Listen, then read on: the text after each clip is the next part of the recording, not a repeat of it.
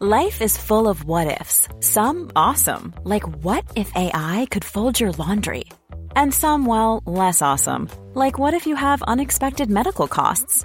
United Healthcare can help get you covered with Health Protector Guard fixed indemnity insurance plans. They supplement your primary plan to help you manage out of pocket costs. No deductibles, no enrollment periods, and especially no more what ifs. Visit uh1.com to find the Health Protector Guard plan for you.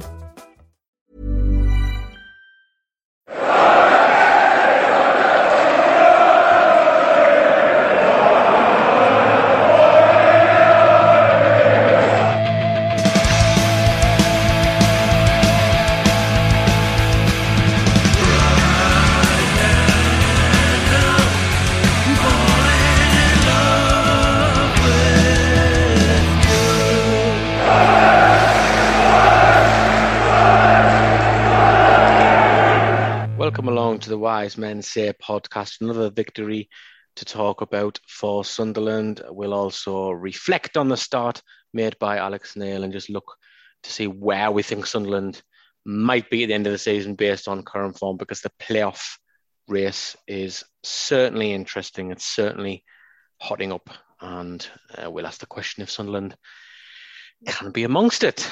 Now the top two's gone. Joining myself, Stephen Goldsmith, as always, is Gareth Barker. Hello. Hello. That's it. Hello. He didn't even say. I don't even think he got all the syllables in there. It was just a, No, I a didn't- rushed, a rushed Yeah. hello. Yeah. James Hunter from the Chronicle joins us as well. Good evening, James.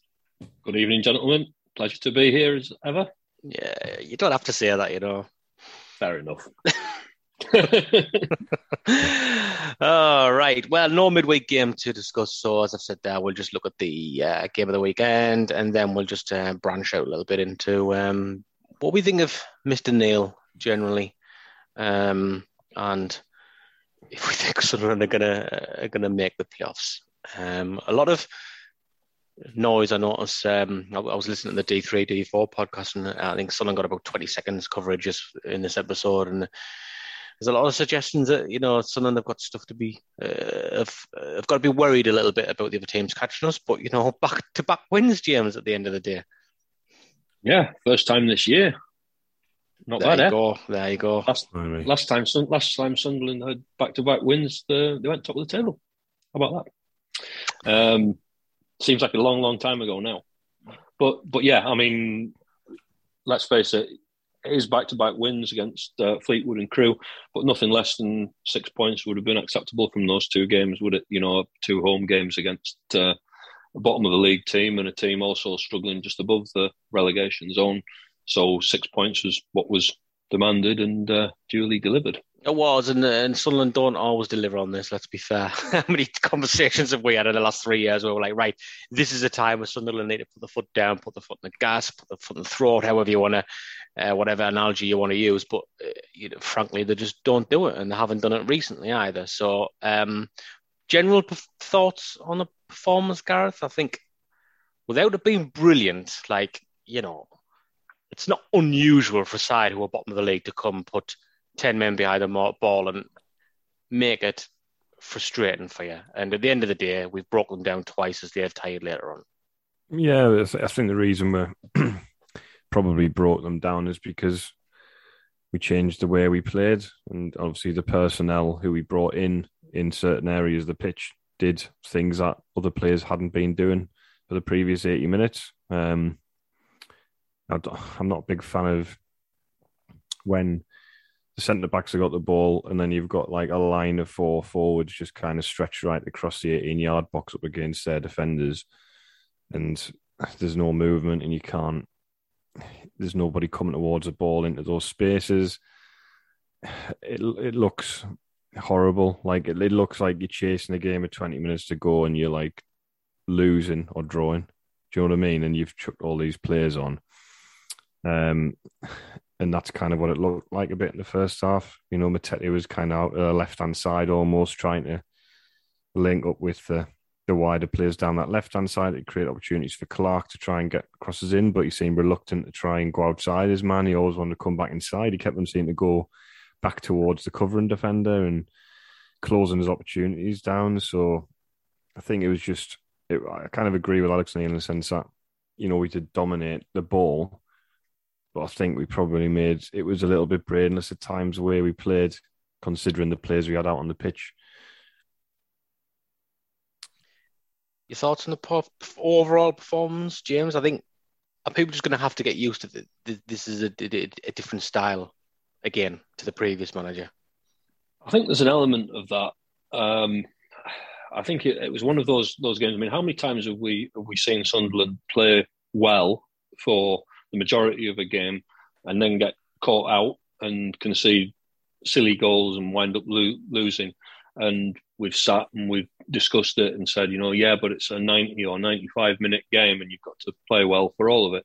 Well, this is kind of the, the other side of it. Sunderland, um, you know, the, they left it very late in the game, but they got the goals that, that they needed. And I know that it, I think Alex Neil made, made a point. He, he said it doesn't really matter whether you win the game in the first five minutes or the first 45 minutes or in the 89th minute. The point is you've got to win. And Sunderland did that. And that was you know the the important thing. That was the that's the key thing. I mean, does it make any difference if you score twice in the first five minutes and then dominate the rest of the game and win two 0 or if you dominate the game and then score twice in the last five minutes and win two 0 It doesn't make any difference to the result. It maybe affects the perception, people's perception of of the game, because it looks like you've suddenly pulled out of the fire when you get the the goals right at the end. But you know the net net result is the same. I mean, I, I wasn't impressed at all with the uh, performance, and certainly in the first half against Crewe, it looked like Sunderland were trying to force it. It looked to a large degree as though they thought if they just turned up, they would uh, they would get the points. Um, and Crewe dug in and were were dogged and sat behind the ball and were very difficult to break down. And um, that's what teams down at the bottom do. We've seen that loads at the stadium. Um, you know, and, and and you can't uh, you, you, can't criticize them for, for going for that strategy. But the point is, uh, it seems that that um, in these last two games, actually, Alex Neil's had a plan B when things haven't been going in Sunderland's way. He's changed things. He's changed approach. In the Fleetwood game, he changed system. Um, you know, and he, he's been willing to to change the game plan to try and try and try something new. And both times it's worked. And, and you know that's a, a positive sign. I think. You know how many times have have we come away from games after disappointing results and fans have said, there's no plan B, you know, what do we do next? Well, now you, there seems to be a, a head coach here that, that does have options and is prepared to try plan Bs. And, and as I say, in these two games, it's worked. People have been shouting out for late goals as well for the last few years. Yeah. You know, I remember the Roy Keane teams who would who would, you know, they, they would never give up and they would keep going. And that wasn't always brilliant in that first season under Roy Keane. There was some, you know, difficult spells that he went through. It's it's, it's an interesting one, isn't it? Because I, I, you know, I sat there at half time of Fleetwood and felt like it was the lowest I'd ever felt as a Sunderland fan because at that time we were slipping out of the playoffs.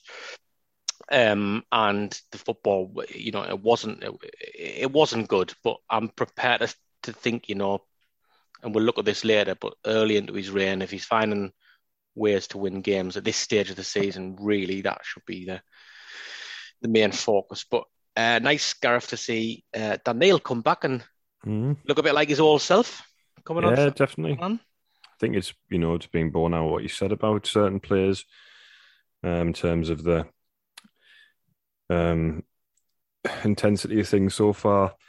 Managing those players who've had a lot of games, Dan Neil's definitely one of them alongside Callum Doyle, who you know come on that maybe a bit later, and you know it's quite interesting.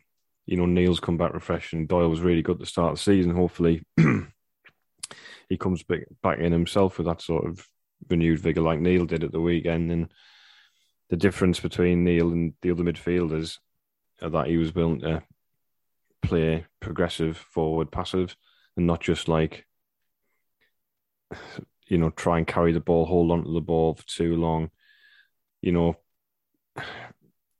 and then just pushing it sideways or back to the defender and things like that. It, you know, Neil came on it, and you know the goal was the perfect demonstration of what he can bring, where he picks Stewart out with that pass, and then continues his run and gets you know the ball back from Stewart and, and puts it in. Um, and it was like a really high quality goal. I mean, both both were, but you kind of look at it and go, well, why can't? If you look at the options, surely Matete can do what Evans does. I don't think you need Matete and Evans doing the same. They're basically doing the same thing. Don't really see what the point is. You know, you could put you could have Matete doing the Evans role, whatever that may be, and then um, you know Neil in there alongside him if he, if the if he's fit. But it was good to hear him say, you know, he saw what all the hype was about, and hopefully at the end of the, towards the end of the season we'll be seeing the best of them. Because if we're going to get in the playoffs, we need players who are going to be able to break teams down from open play. Mm. And both goals, James, weren't there? Play, players playing the ball forward and then following the runs, which it's, it's such a, so simple football sometimes, isn't it? You know, at any yeah. age group, you would coach that pick a pass, don't admire your pass, go and go and chase it and get the end of something. We're simplifying it a lot there, um, but we didn't see it really in the early parts of the game. So it's good to have players who are, are going to be prepared to do that.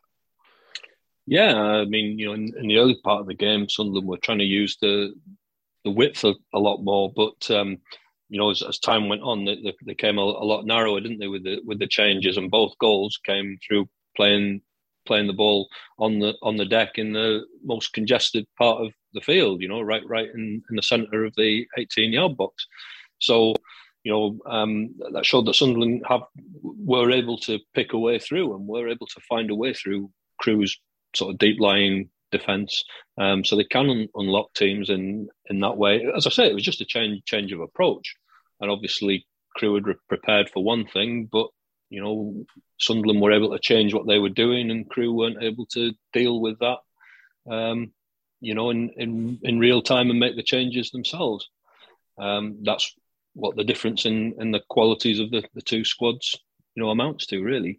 And I think that um, the longer Alex Neil has to work with these players, um, the more he'll be able to get his ideas across to them. Um, as you said earlier, you know, you're at a stage of the season. What was there? Eight games left now, um, where we kind of have to just grit the teeth a little bit and, and, accept that you've got to get results come what may in, in these last few games to to get Sunderland in, in the playoffs. Um, in the longer term, when he's had a um, a proper pre-season to work with the players and get his ideas across and maybe tweak the squad a little bit and this, that, and the other. Um, you'd be expecting more under Alex Neil going forward next season. Um, but between now and the end of April, and you know, obviously into May, assuming uh, Sunderland are in the playoffs, then um, it's you know, kind of the, the ends have to justify the means, don't they? And, and, when he came in, he he highlighted the problems with the squad, didn't he? And and and players like Clarke and Roberts with a um, with a focus on that in terms of you know they just hadn't played enough football. So he'll be happy now that they are contributing because the last two games now they're involved in goals, scoring, scoring a goal each and, yeah. being involved. Um, yeah, he's. I mean, he's been involved in. Clarke's been involved in a in a couple of the goals. Um, obviously on Tuesday night, he kind of created the first one as well. Um, and yeah, I mean, he, it was just frustrating as well. Clarke first half, he, he, if he just went outside his man instead of trying to come back in all the time, he probably would have had a little bit more joy um, in getting that ball over. Um, we just seem to be crossing from the wrong positions. You know, I, I don't think Clarke's a, a wing back in any in any stretch, um, but I know sort of it's a needs must thing. Um, you know, Roberts I'm sort of kind of reserved judgment on him a little bit at this stage. Um, you know, there's a kind of you know I think that we see a lot. We've seen a lot of these types of wingers come through Sunderland over the years. I'm aware. You know, they look great one week, and then the next week you're just like, all right, what was that about, sort of thing. So he had a bit of that, I think, on Tuesday night. Um, but I think the positive, he was you know, really positive. I think, you know, the person, the player we haven't mentioned, who was probably, I would argue, the best of the subs was probably Dajaku. I thought he was excellent. Um, dri- driving down the outside of his man, pushing him back. Um, you know, was involved in a number of good passages of play down the right hand side with Roberts at times. Um, and you know, he's kind of he could have easily be, be have become a bit of a forgotten man given he's missed out um, a few times recently, um, and he wasn't even on the bench um, the other week. Um, so he's got his chance to get into the squad, and he's he's certainly taken it because I thought he was really excellent when he came on. He I thought he, he was probably the main sort of positive factor in changing the game for us. He'll always stretch a game for you, won't he? Whatever you think of him, you know, like raw and and you know very inconsistent, James. But he, he will he'll do what you, you expect a winger to do, won't he? Yeah, I mean, obviously he's played in that uh, wing back role previously, so he's had a you know more experience of, of it there. He, he did make a difference when he came on. Obviously, he didn't sc- score a goal, so he didn't get the same sort of attention um, as as Dan Neil and Patrick Roberts. Um, but yeah, on, on, on the quiet, he, he, did make a difference. And uh, um, the pro- the problem with Dajaku is, and you mentioned mentioned it already. Uh, you know, he, he's inconsistent. He's he's had starts in games, but not managed to uh, you know ca- catch the eye. He's done uh, from time to time. He's, he's he's done you know excellent passages of play. He's, he's, you know scored a couple of good goals and things. Um, it's just getting him to produce that over 90 minutes on a consistent basis, and uh, Sunderland haven't been able to get that out of him yet. I, I mean, I don't think that. To be really honest, I don't think they will with Jack. I, I just don't think. You think this is him? Yeah, like at this stage. I mean, obviously he's got a lot of. I think he's got a lot of good, good attributes. Um, but it's over 90 minutes sometimes. He's not i don't think he's probably involved in the game enough when he starts um, in, in, a in a positive sense. Um, so i think him coming off the bench for like 20 minutes or so you know we know he's got the ability to to to score a goal um, as well. So that maybe his should be his role I mean, you, you're probably going to get a bit more consistency over an entire game from a from Clarke or, or Roberts probably, um, or even well, definitely Gooch in terms of when he's on one of his better days. But I, I think he wasn't so great this weekend. Um, Gooch was he, and I think it was good to have Jack be able to come on and kind of just kind of step straight into where he was and, and kind of do a better job um, than, than Gooch was doing, but I guess it's an option for Neil now. If he wants to look at that, he wants to keep that shape. Maybe he would consider. He'd say, "Oh, I could put Jack there from the start, maybe, um, if he wanted to try it." Um, but it's definitely still a place, isn't it? Compared to other teams, you feel like we've still got, you know, whether it's quantity over quality, it's still a, it's still a, a lot of players to call on. I feel in those, in those attacking positions in particular. Well, yeah. Well, I mean, you know, you you hear other clubs and and their media staff and and you know even the coaching staff at times when they when they come and they look at the team sheet and they see who you know Sunderland have got sitting on on the bench sometimes when they got Patrick Roberts and uh, you know um, Jack Clarke and other people that have been on the bench in recent weeks and they say oh, you know that's not a bad bench for for League One. You know compared to most clubs in, in League One Sunderland have got an embarrassment of riches really and well, finally, yeah, oh, I mean, on, on on paper, yeah, but that's it, isn't it? On it's all yeah. about the functionality of the of the group and of those players, and it's just you know far too regularly this in in in the certainly this year. You know the name the names on the team sheet being irrelevant because we just haven't haven't done what we need to do, and as a result, we've put ourselves in a position where we've gone from top of the league on the 28th of December, whenever it was, to um, well, this. I mean, looking over our shoulder, you know, it's not in our hands. You know, so I think Gareth, you know, you you you've said it yourself. You know, the the on paper, Sunderland have got really good options on on the bench and in the squad, but you know, up to now, really, um, you've been looking at Jermaine Defoe and Patrick Roberts and um, Jack Clarke, and you've been looking at players like this, and they've barely played. So yes, you know they're, they're good quality players. We know that they've got the ability and uh, and what have you, but they haven't been match fit. and they're only just now starting to get to a stage where you'd say that uh, you know they're showing signs of match fitness, and here we are in mid March. Yeah, six, six weeks from the end of six weeks from the end of the season. Is Jermaine Defoe going to score a goal for Sunderland? to be fair, I had sympathy with him on Saturday. You know the way we, and you, you touched on the way Sunderland were playing for large parts of the game, Gareth, and you're not shelling the ball forward like that, you're no. not gonna you're not gonna get anything out of Jermaine Defoe. Whether it's whether it's this Jermaine Defoe or whether it's the Jermaine Defoe five years ago. Just not the right dynamic, uh, you know, to transition the ball from back to front. It was there was just huge gaping spaces in the middle of the park, and you just needed somebody to drop in and take the ball.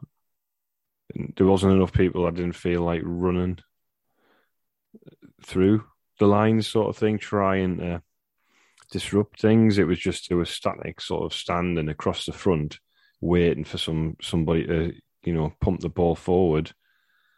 But they were so far apart anyway. If anyone wins a ball, it's going to be difficult to pick up a second ball. So, yeah, I mean, it it wasn't working. He changed it and it worked. So, and we'll say that because I, I thought he actually was really influential against Fleetwood. Before I thought he changed the game in, in many ways personally. I thought he did so, well against he, Fleetwood. He, yeah, he dragged their defenders all over the place and created space for others. And um, yeah, I thought he was thought he was fine, but this just didn't work out for him. I guess yeah. it's another option. It'll be a nice thing when he scores. Think of it like oh, that. Yeah, I mean the thing is, if he gets, if he can get some more minutes in his legs. I mean, that's the thing. Eh, what he's got seventy minutes in his legs again, sixty-five minutes, whatever it was. Yeah, sixty-five minutes. Yeah. What you got about the same against Burton, about sixty minutes, was it? Something like that, yeah. So it's you know it'll you know that's that's good. You know, to, you know, it's just a, maybe there's an argument to say could could have had a bit of a run out in the 23s, maybe just a half, just to try and build that match fitness and the sharpness. But they might know they they might think, well, that's not really beneficial to a player like him because you know, he's he's he's been around for such a long time. Maybe they don't feel he needs that, but I don't. I can't see, you know, how it could be a, a terrible thing either way, unless he got like injured playing for the twenty threes, which would be like a disaster. Um, but his moment will come. Like, is there's no way. Like, I just can't see him not having a positive contrib- contribution between now and and the end of the season, whether it's on the 30th of April or the, the 21st of, of May. Hopefully, it's the 21st of May. And he scored the winning goal in the playoff final. Indeed. I mean, that would if he doesn't do anything other than that, then it'll have been worth absolutely everything, won't it? So you know, let's just hope he doesn't doesn't miss a penalty in the shootout. Yeah, yeah, I know. I mean, that would you be know, the, that would be the other thing, wouldn't it? Yeah, that would be the other side of the coin. Yeah, yeah. But yeah, I mean, I mean, I, I, think I think you're right. I mean, for all the fitness issues that we've discussed at length, where Jermaine's concerned, there are some things that that aren't related to fitness. You know, your positional awareness and and things like that. And there will come a point, I think, in these final eight games or maybe 11, including the playoffs, um, where he's in the right place at the right time to stick the ball in from very close range, the typical sort of poacher's finish. Um, and, you know, that will be the, the sort of Jermaine's moment. And, and that's not going to be influenced at all by how match fit or not he is at the time. I mean, he didn't have he didn't have a great first sort of six months with us, really, did he? When when he uh, when he joined, if you think about it, I mean, his his majority of his goals all came um, in that second and third season, didn't they? Yeah. Um, under Allardyce, and, and then and then under Moyes, he scored a few, didn't he? Because um, I think our first, I think he did, did he have four? Think he got one against Burnley, one against Everton, obviously the Newcastle one. It was a slow uh, start, wasn't it? If you remember, yeah. he hadn't scored many in that, that first half season when he when he came in. He didn't get many, um, and then it kind of took off from yeah. from there. But you know, you, you, the the thing with with Jermaine is, you know, you can uh, you can look at it many different ways, but he arrives, you know, nowhere near match fit, and he's now playing with players that are not quite on the same wavelength as him because he he's played to a to a different standard to to the one that, that they're capable of. They're trying to adapt themselves to him. He's trying to adapt themselves to them. I mean, he's 39, so he's not the Jermaine Defoe that everybody remembers from his last spell at Sunderland as well. So there's a lot of um, you know integration to go on really to to get him into the squad, and that's kind of why when he came in in, in January, I was thinking, well, is this a clever move? Because you've got to you got to look at it and, and say to to yourself, are you going to change the way that you play to suit Jermaine Defoe, or are you going to try and change Jermaine Defoe to suit the way that Sunderland are playing? Um, and and I think this was all part of um, Lee Johnson's reluctance to to sign him at the time. He could sort of see the the issues that we're now debating and discussing over fitness and how he fits in and everything. Um, and that those were the those were his reservations. Oh, well, fingers crossed it all works out. I'm sure it will. Like Gareth says, I can't. As long as he doesn't get injured, I can't see him being involved in eight games in League One and, and not further eight games. Impact. Yeah, yeah. So somewhere, somewhere down the line. So right, we'll take a quick break there, and then we'll come back and we'll just have a little bit of a discussion about Alex Neil, his um, his initial impact, and where we all think Sunderland are going to go from here.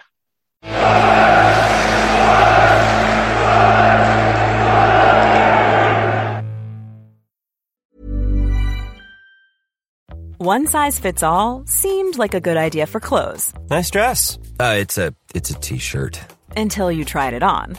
Same goes for your health care. That's why United Healthcare offers a variety of flexible, budget friendly coverage for medical, vision, dental, and more. So, whether you're between jobs, coming off a parent's plan, or even missed open enrollment, you can find the plan that fits you best. Find out more about United Healthcare coverage at uh1.com. That's uh1.com.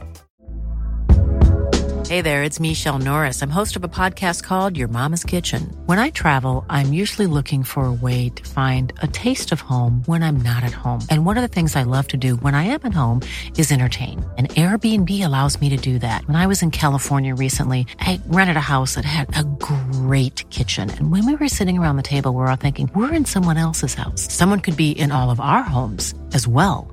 If you have a home, but you're not always at home, you have an Airbnb. Your home might be worth more than you think. Find out how much at airbnb.com/slash host.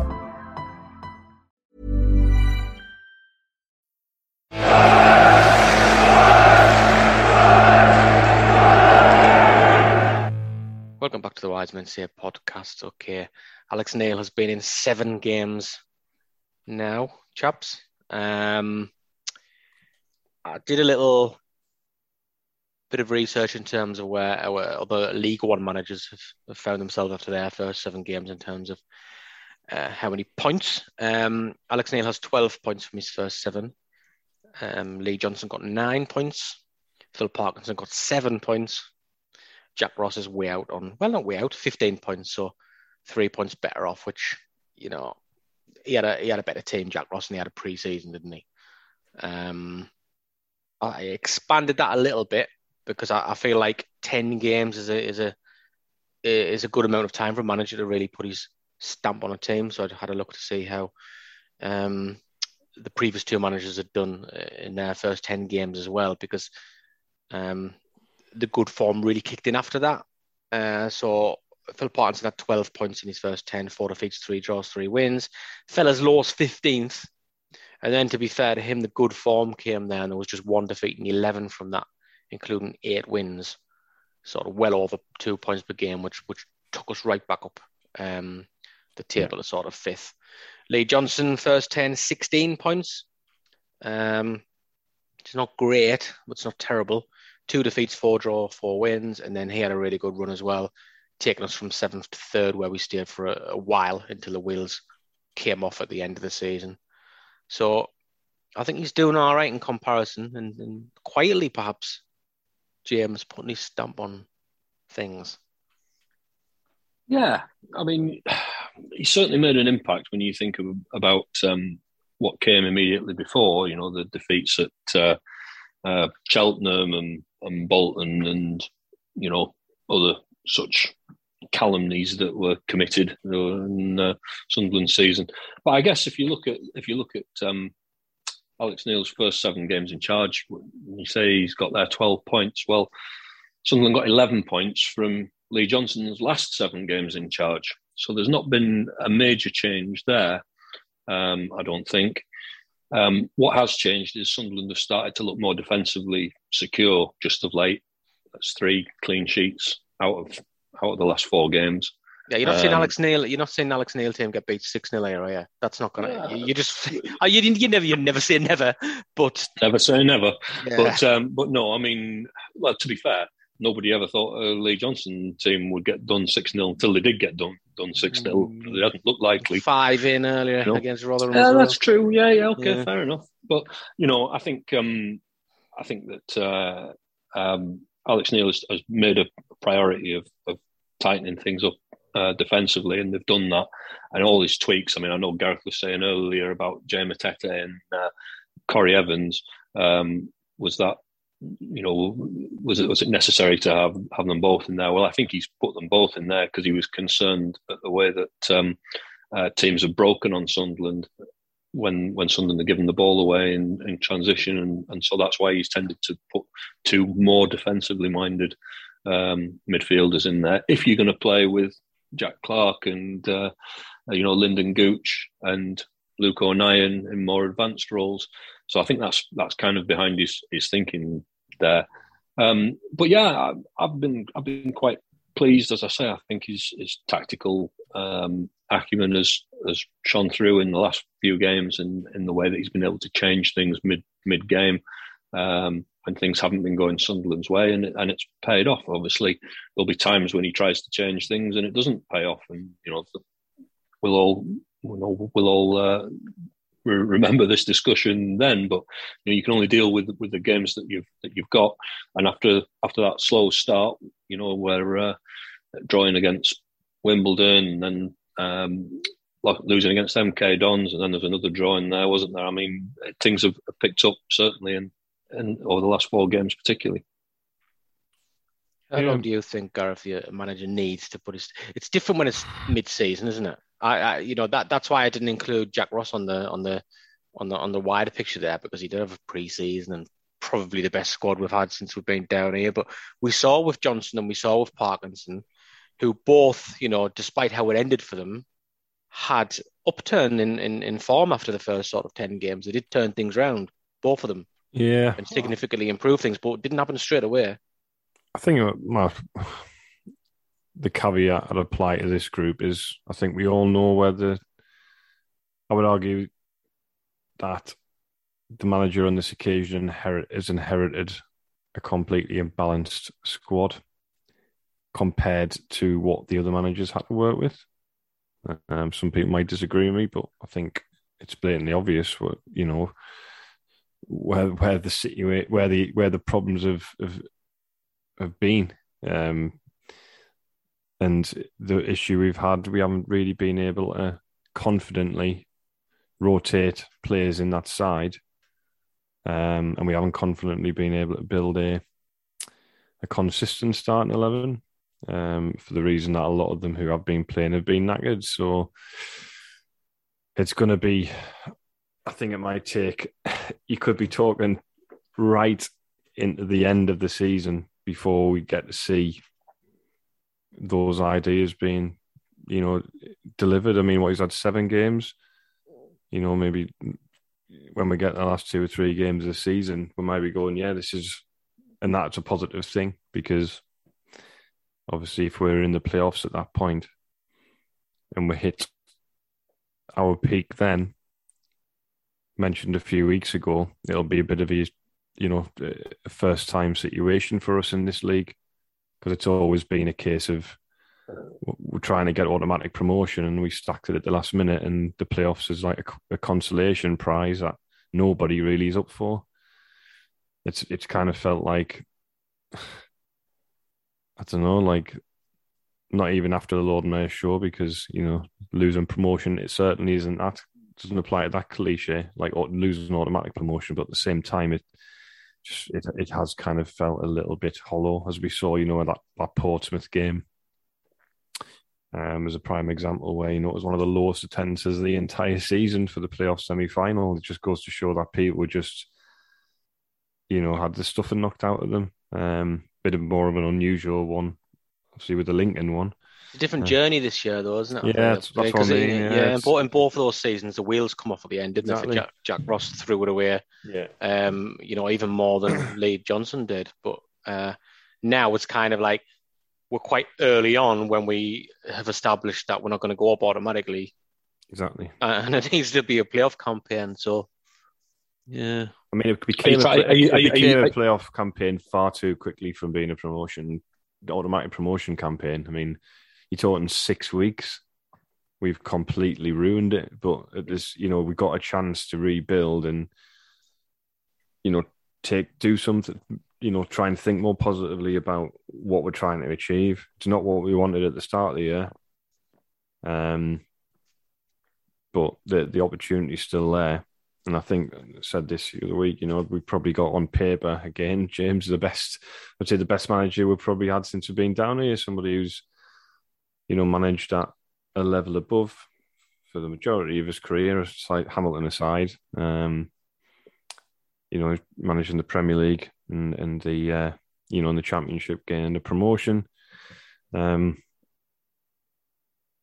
you know the, the, there's a there's I think there's a lot of potential with Alex Neil um, to get get into the Championship.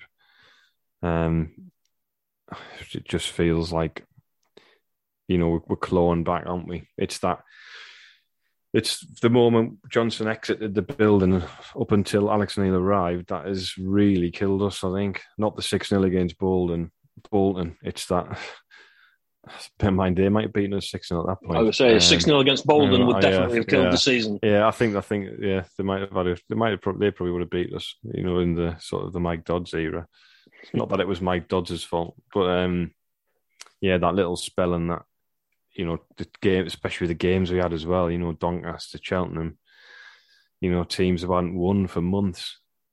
Yeah. Um, I think that was, you know, uh, with you know, we're we're going over old ground, but I think that's purely down to the powers that be thinking that looking at the fixtures and thinking, well, you know, this is yeah. the time to pull the plug on Lee Johnson. These games will be easy. We'll soon knock these over. And as soon as you start to think that way, um, you know, you you're heading for trouble, aren't you? Um, you know, Sunderland found that they should have learnt the lesson when when they did a very similar thing with Phil Parkinson and took one point from uh, Burton and Wigan, who were bottom of the table at the yeah. time. Um, but they, they did it again and misread the situation again. This time, even worse. And like you say, yeah. um, an automatic promotion campaign became a playoff campaign uh, very, very quickly. And uh, Stephen was almost um, was almost looking on saying, you know, thank goodness this became a playoff uh, campaign by the early February, yeah, yeah. Um, rather than the last week of the season. Uh, you know, um, but it will. change. I think I said last time I was I was on here. It will change the the atmosphere going into the playoffs, assuming Sunderland finish in the top six. You know, how maybe look. Don't get me wrong. I'm not saying going into the playoffs on a on a high, but there will be such a a, um, a feeling of um, relief at getting into the playoffs, um, as things currently stand, looking at the table, um, that the atmosphere will be totally different. The disappointment will have been felt back in February, um, missing out on automatic promotion, not in April, May time as it was under Jack Ross, um, at missing out on on um, automatic promotion that last week of the season as they did then. Makes a big difference, I think. How have you found going into the playoffs? How have you found him, James? Any dealings with him? I think he's he's been uh, he's been great with me. Um, I find him quite interesting. It's always it's always uh, entertaining when you get a new manager, a new coach. And Alex Neil's the nineteenth coach that uh, I've dealt with here at Sunderland, permanent coach, permanent in inverted commas coach. Um, and yeah, he's, he's somebody somebody new, somebody different. He says he speaks very intelligently about the game. He's he's clearly not come here to um, to try and be popular and say things that that uh, um, will curry favour with with fans. Um, he's told some pretty harsh truths at, at, times, including on that very first game when, when he identified the problem with the squad that had probably been staring us all in the face, but we hadn't quite clocked onto it. And he, he came in a fresh pair of eyes and said, right, this is the problem with these two groups within not cliques, two groups within the squad, um, which which are very uh, you know different. And and I think that just from what what the feedback I get is that that fans seem to uh, seem to like his honesty and and he's he's straight talking. Um, I don't know. Do, do you get that same impression from from what you hear as well? I like I like him personally. I like what again something else Gareth mentioned there. The fact he can change games by doing stuff. I like when he comes and tells you why he did it. Yeah, it's it, you don't get the sense of like you know Steve Bruce esque shove four forwards on the pitch, change the formation for the hell of it just to see if you can make something happen. He'll he'll come on and he'll clearly say, "I did this because of that. We weren't getting success there. This enabled us to get success there." I, I do. I, I like that about him. Um, and it's just nice not you know we we just all tired of the Lee Johnson talk and over explain and stuff and you know. I think I think this is a big part of it you know Stephen you know and I, I obviously obviously when you're covering the press conferences and writing the stories from the managers I do think that managers tend to have a, a shelf life with with fans um, in that you know a manager speaks and so on and so on and so forth um, and they start off and people are engaged and you know they quite like Lee Johnson to to begin with and what he was saying, but then ultimately it's kind of yeah yeah yeah we've heard everything you've got to say right let's get somebody else you know let's have, have a fresh viewpoint on on this. And I do think that there's there's a bit of that about you know modern day fans they, they, they want something new after a while. Unless things are going really well of course you know don't get me wrong. If you you've got a manager that's winning your promotion and uh, winning games then then that's not that's not going to be the case. But if, if you're not having that kind of success, then people people want a change. They want to hear something new. It's kind of you know we've we've heard what this guy's had to say. I don't dis- I, think, I, don't disagree with that. Sorry, guys. Yeah, and I just I think the problem was it's when it's I don't think I think it's less about you get sick of hearing the same voice. It's more about what's coming out that person's mouth and how it tallies with the reality. And I think that's where I think that's why I feel I don't feel I, I, people could say they like Lee Johnson or whatever, but I don't ever felt don't ever feel like people would be like, oh well, he's got he's nailed this, he's got it spot on, sort of thing. At at any point, even when we're winning, I think like it was a bit of a difficult sort of. You were like, oh, all right, he's going to say something stupid, isn't he? Like no matter if we win or lose, you know what I mean. And you know, there's a few probably a few examples out there of of that. Um, you know, some people might like what he was talking about. Some people might have thought it was great, but I feel as though that it's a little bit what what the way Neil speaks about the games a little bit less. Um, that's the word I'm looking for it, it's a lot easier to it's plain it's a bit plainer and it's a bit I think less patronizing. Yeah, maybe yeah, and I think it's a bit. I like I like how direct he is with with his responses, and he's and like you say, I think that's a key thing. It's like you can explain, say, look, this is what the situation the game was, and this is I changed this, and this is what I wanted to do, and it worked. And you know, there'll be days where it doesn't as well, and he'll probably have to come out and say, this is why we did try to do it, and then as a result, like against Fleetwood, if we if we were lo- we could have easily lost that game, like you said, like two or three, um, because of the changes he made. But it they had to do it because of the way the game was going, um, and it worked. So, yeah, Johnson just he, he always seemed to like you know reflect on the game as if to say, hmm, what did I learn for that game? And like, and but explain it and think out loud about it.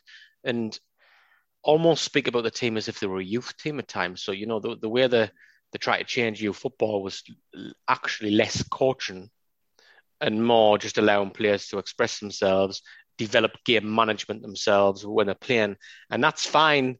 But when you're in the first team, you sometimes need a little bit of coaching, a little bit of guidance. This is how we we win the game. And it was almost like I used to feel that Johnson would say, "Oh yeah, we lost five one, but you know the defenders will have learned from that and they'll not do that mm. again." And uh, yeah, it's all like like Speakman. It's all long term. It's all mid term, and, and and sometimes it just you know that's why I like how proactive Neil is with these games. It's like that's not working. I'm going to change it and do that. And for me, once you once you're professional football, I understand that with the development and everything, and you know let the kids make their own mistakes, and that's the only way they're going to learn and get better when you're a professional, your head coach really, I think, and, and, and Johnson fought, fell short on this to address situations like the hammering at Rotherham, like the hammering at Bolton. He always just failed to, to, to act and do something about it. And, and I feel like with the early signs are that this guy can do that. I think he's going to be.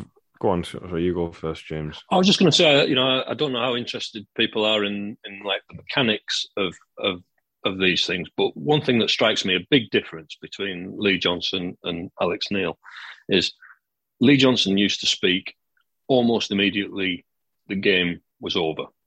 So when I'm sitting up in the press box, not at the Stadium of Light because obviously it's a different setup there, but any you know any of the away grounds, you're, you sat in, in the press box there. It takes you five minutes at the end of the game to finish off writing your match report, um, and then you need to head down to the pitch to speak to the manager.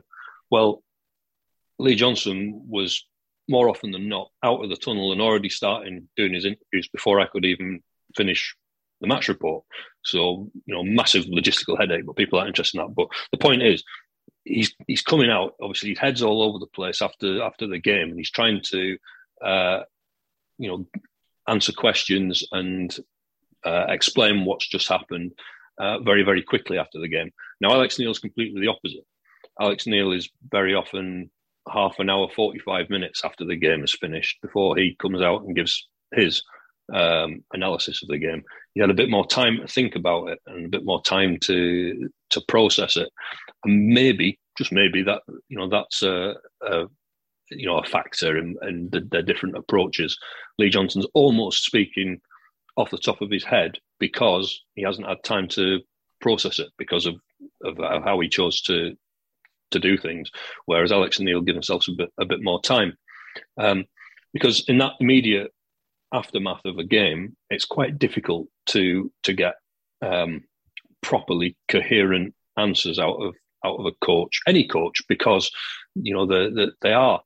Um, they've only just the game's finished. Their minds are whirled. They've either seen the team, you know, if the team's lost, particularly, you know, that the heads all over the place. Um, and then by the time you next speak to the manager, which will be in our case Friday, nobody's interested in the last game. So now they've had now they've had four, five, six days to reflect on it. Nobody's really interested in speaking to the manager about uh, Crewe on Friday. It'll obviously be looking ahead uh, to Lincoln. So I think I think it, it, does make a difference when a manager speaks as well. That's just my own personal opinion. I can't uh, um, you know, say that everybody will will agree with that, but that's just from a mechanics point of view how how I think it works. It's, in, it's an interesting observation. That so he's, he's almost just speaking on instinct, and when he's still emotionally attached to to what's just happened. Yeah, yeah, that's interesting point. Um, Alex Neil didn't like Bardi's question, did he? Why he asked him if he was back the drawing board. well, I mean, you know, uh, we we do have some fun with Barnesy. But oh, we love you, Nick. We love you, Nick. But asking a manager after two wins if he needs to go back to the drawing board, maybe not the best way to phrase a question. No, I'll I'll I'll throw this one in here. When when Costel Pantilimon used to say, "I do not like the man with the microphone." oh, so we all, we always have Nick's life life about that. He, he does have a tough job because he's the first one up. Yeah. He's got to try and gauge the mood of the manager, um, you know, um, and you can do it in the you know really mild, inoffensive way that you see so many interviewers do and say, uh, well, "What are your thoughts on that, Alex?" Um, or you can actually try and you know be more engaged and do something um, you know with more of a point to it, which Barnesy tries to do. And on this occasion, Alex Neil jumped down his throat. But you know, hey, it's tough at the top, Barnesy. Yeah, yeah, that's part of yeah. Part of job, to be fair, it? I think if you listen to the whole thing, he was he like I don't, I, I don't, I don't think he was. You would probably think bad of somebody for presenting their question in that manner. That's to get the. Pre- I'll tell you, like, he's the kind of manager who's like, well, that's your opinion. I disagree with it, but he's not going to like go. I don't like it because like you've said this and I disagreed. You know, so I think it's just the way he is. Quite, yeah. you could probably have quite plain speaking conversation with some with him about the game and say, well, I don't agree, and he can try and say, well, no, and I'll, I'll explain why you're wrong, sort of thing. So I think that's quite a healthy. I think that's quite a healthy thing. At the end of the press conference, they were laughing about it, the pair of them as well, before Alex left, went out of the room. So you know, there's no animosity there. It was, yeah. I think, uh, I think it was just, uh, you know, he caught him, caught him off guard, really. Right. I think, I think, uh, I think it's the obviously Neil's got this rolling contract. I know it's said it's a twelve month rolling contract, but it's it's not, is it? It's like the first, it's going to be fifteen months or whatever it is, isn't it? His first year, and then because they're not going to, there's a contract's not going to expire next February, is it? So, um, but I'm hopeful.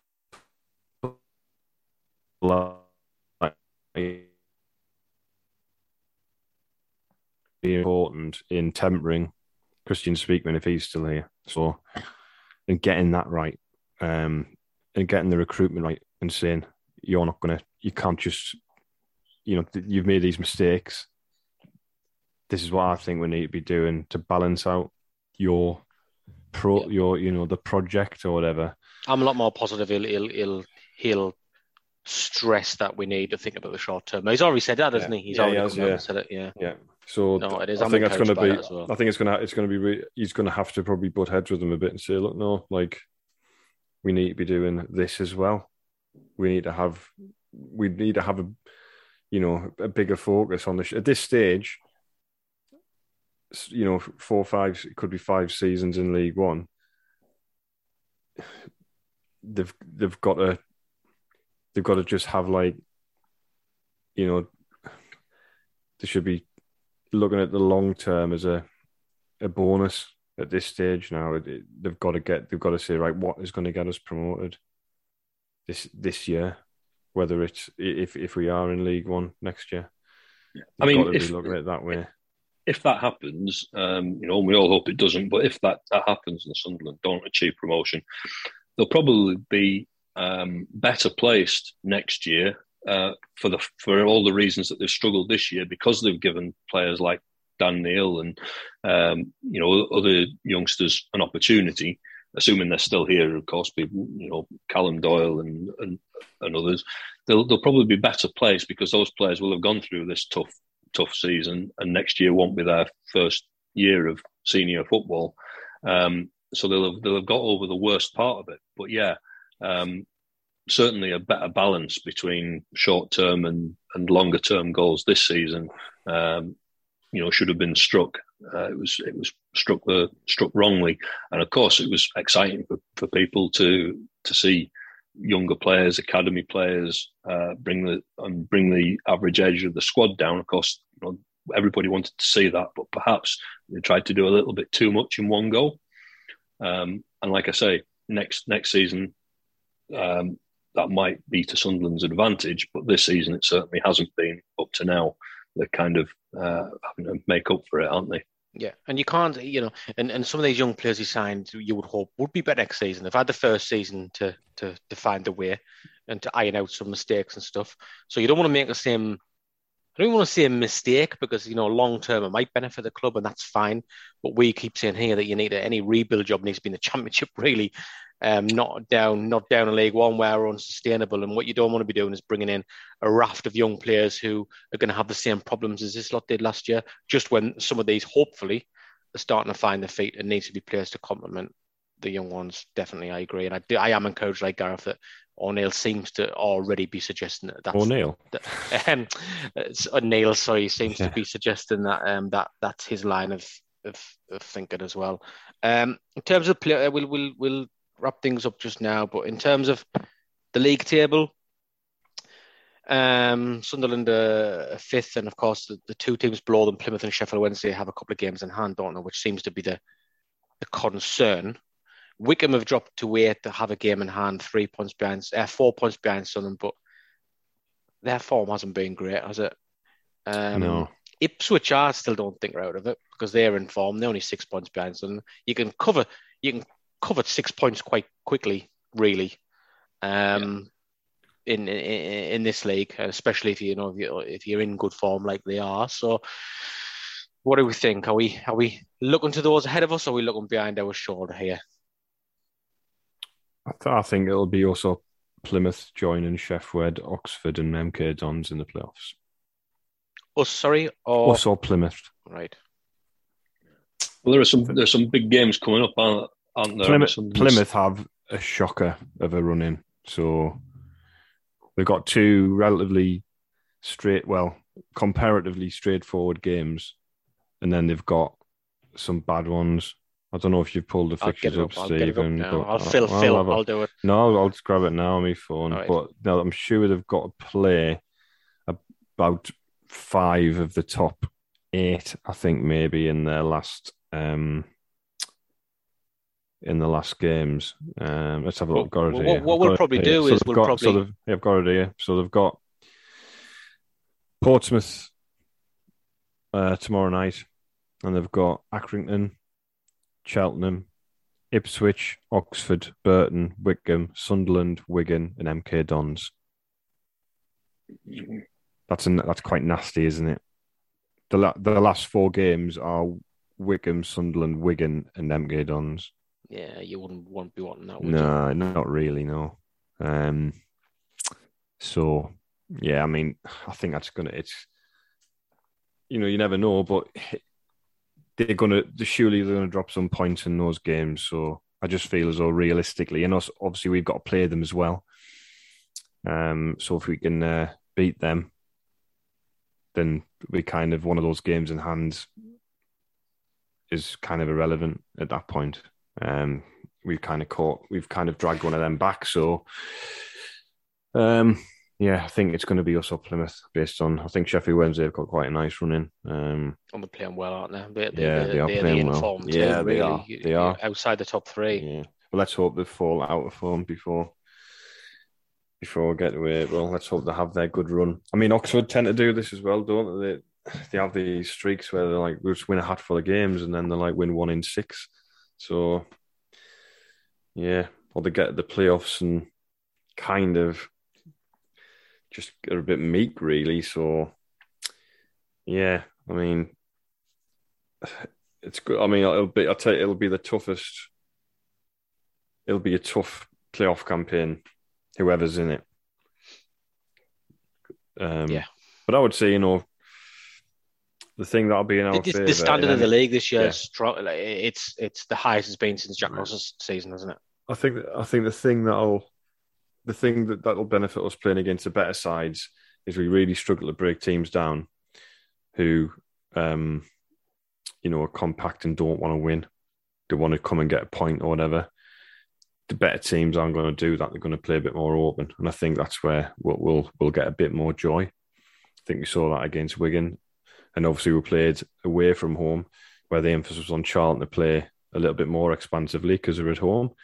Um, and I thought that was we played really excellently um, in that game in, in many respects, and, and didn't win somehow. Well, if we do get the playoffs and we're at home first, that's going to come into it a little bit. There's going to be an element of that because if a side comes here to the stadium like first leg, they're gonna they, they're gonna want to draw, and they're going to come for and, Maybe. and have things quite tight, aren't they? And then back Maybe. themselves at home. You would have thought Maybe, um, but we'll see, won't we? I mean, try and get in the top four, get that advantage.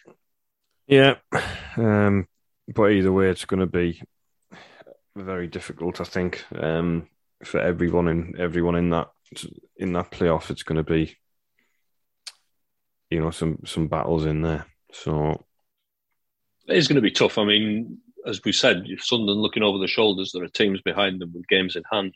But Sunderland have been in that situation before where they've had games in hand of the teams above, Yep. and and nobody knows better than Sunderland that uh, you know that's not always an advantage.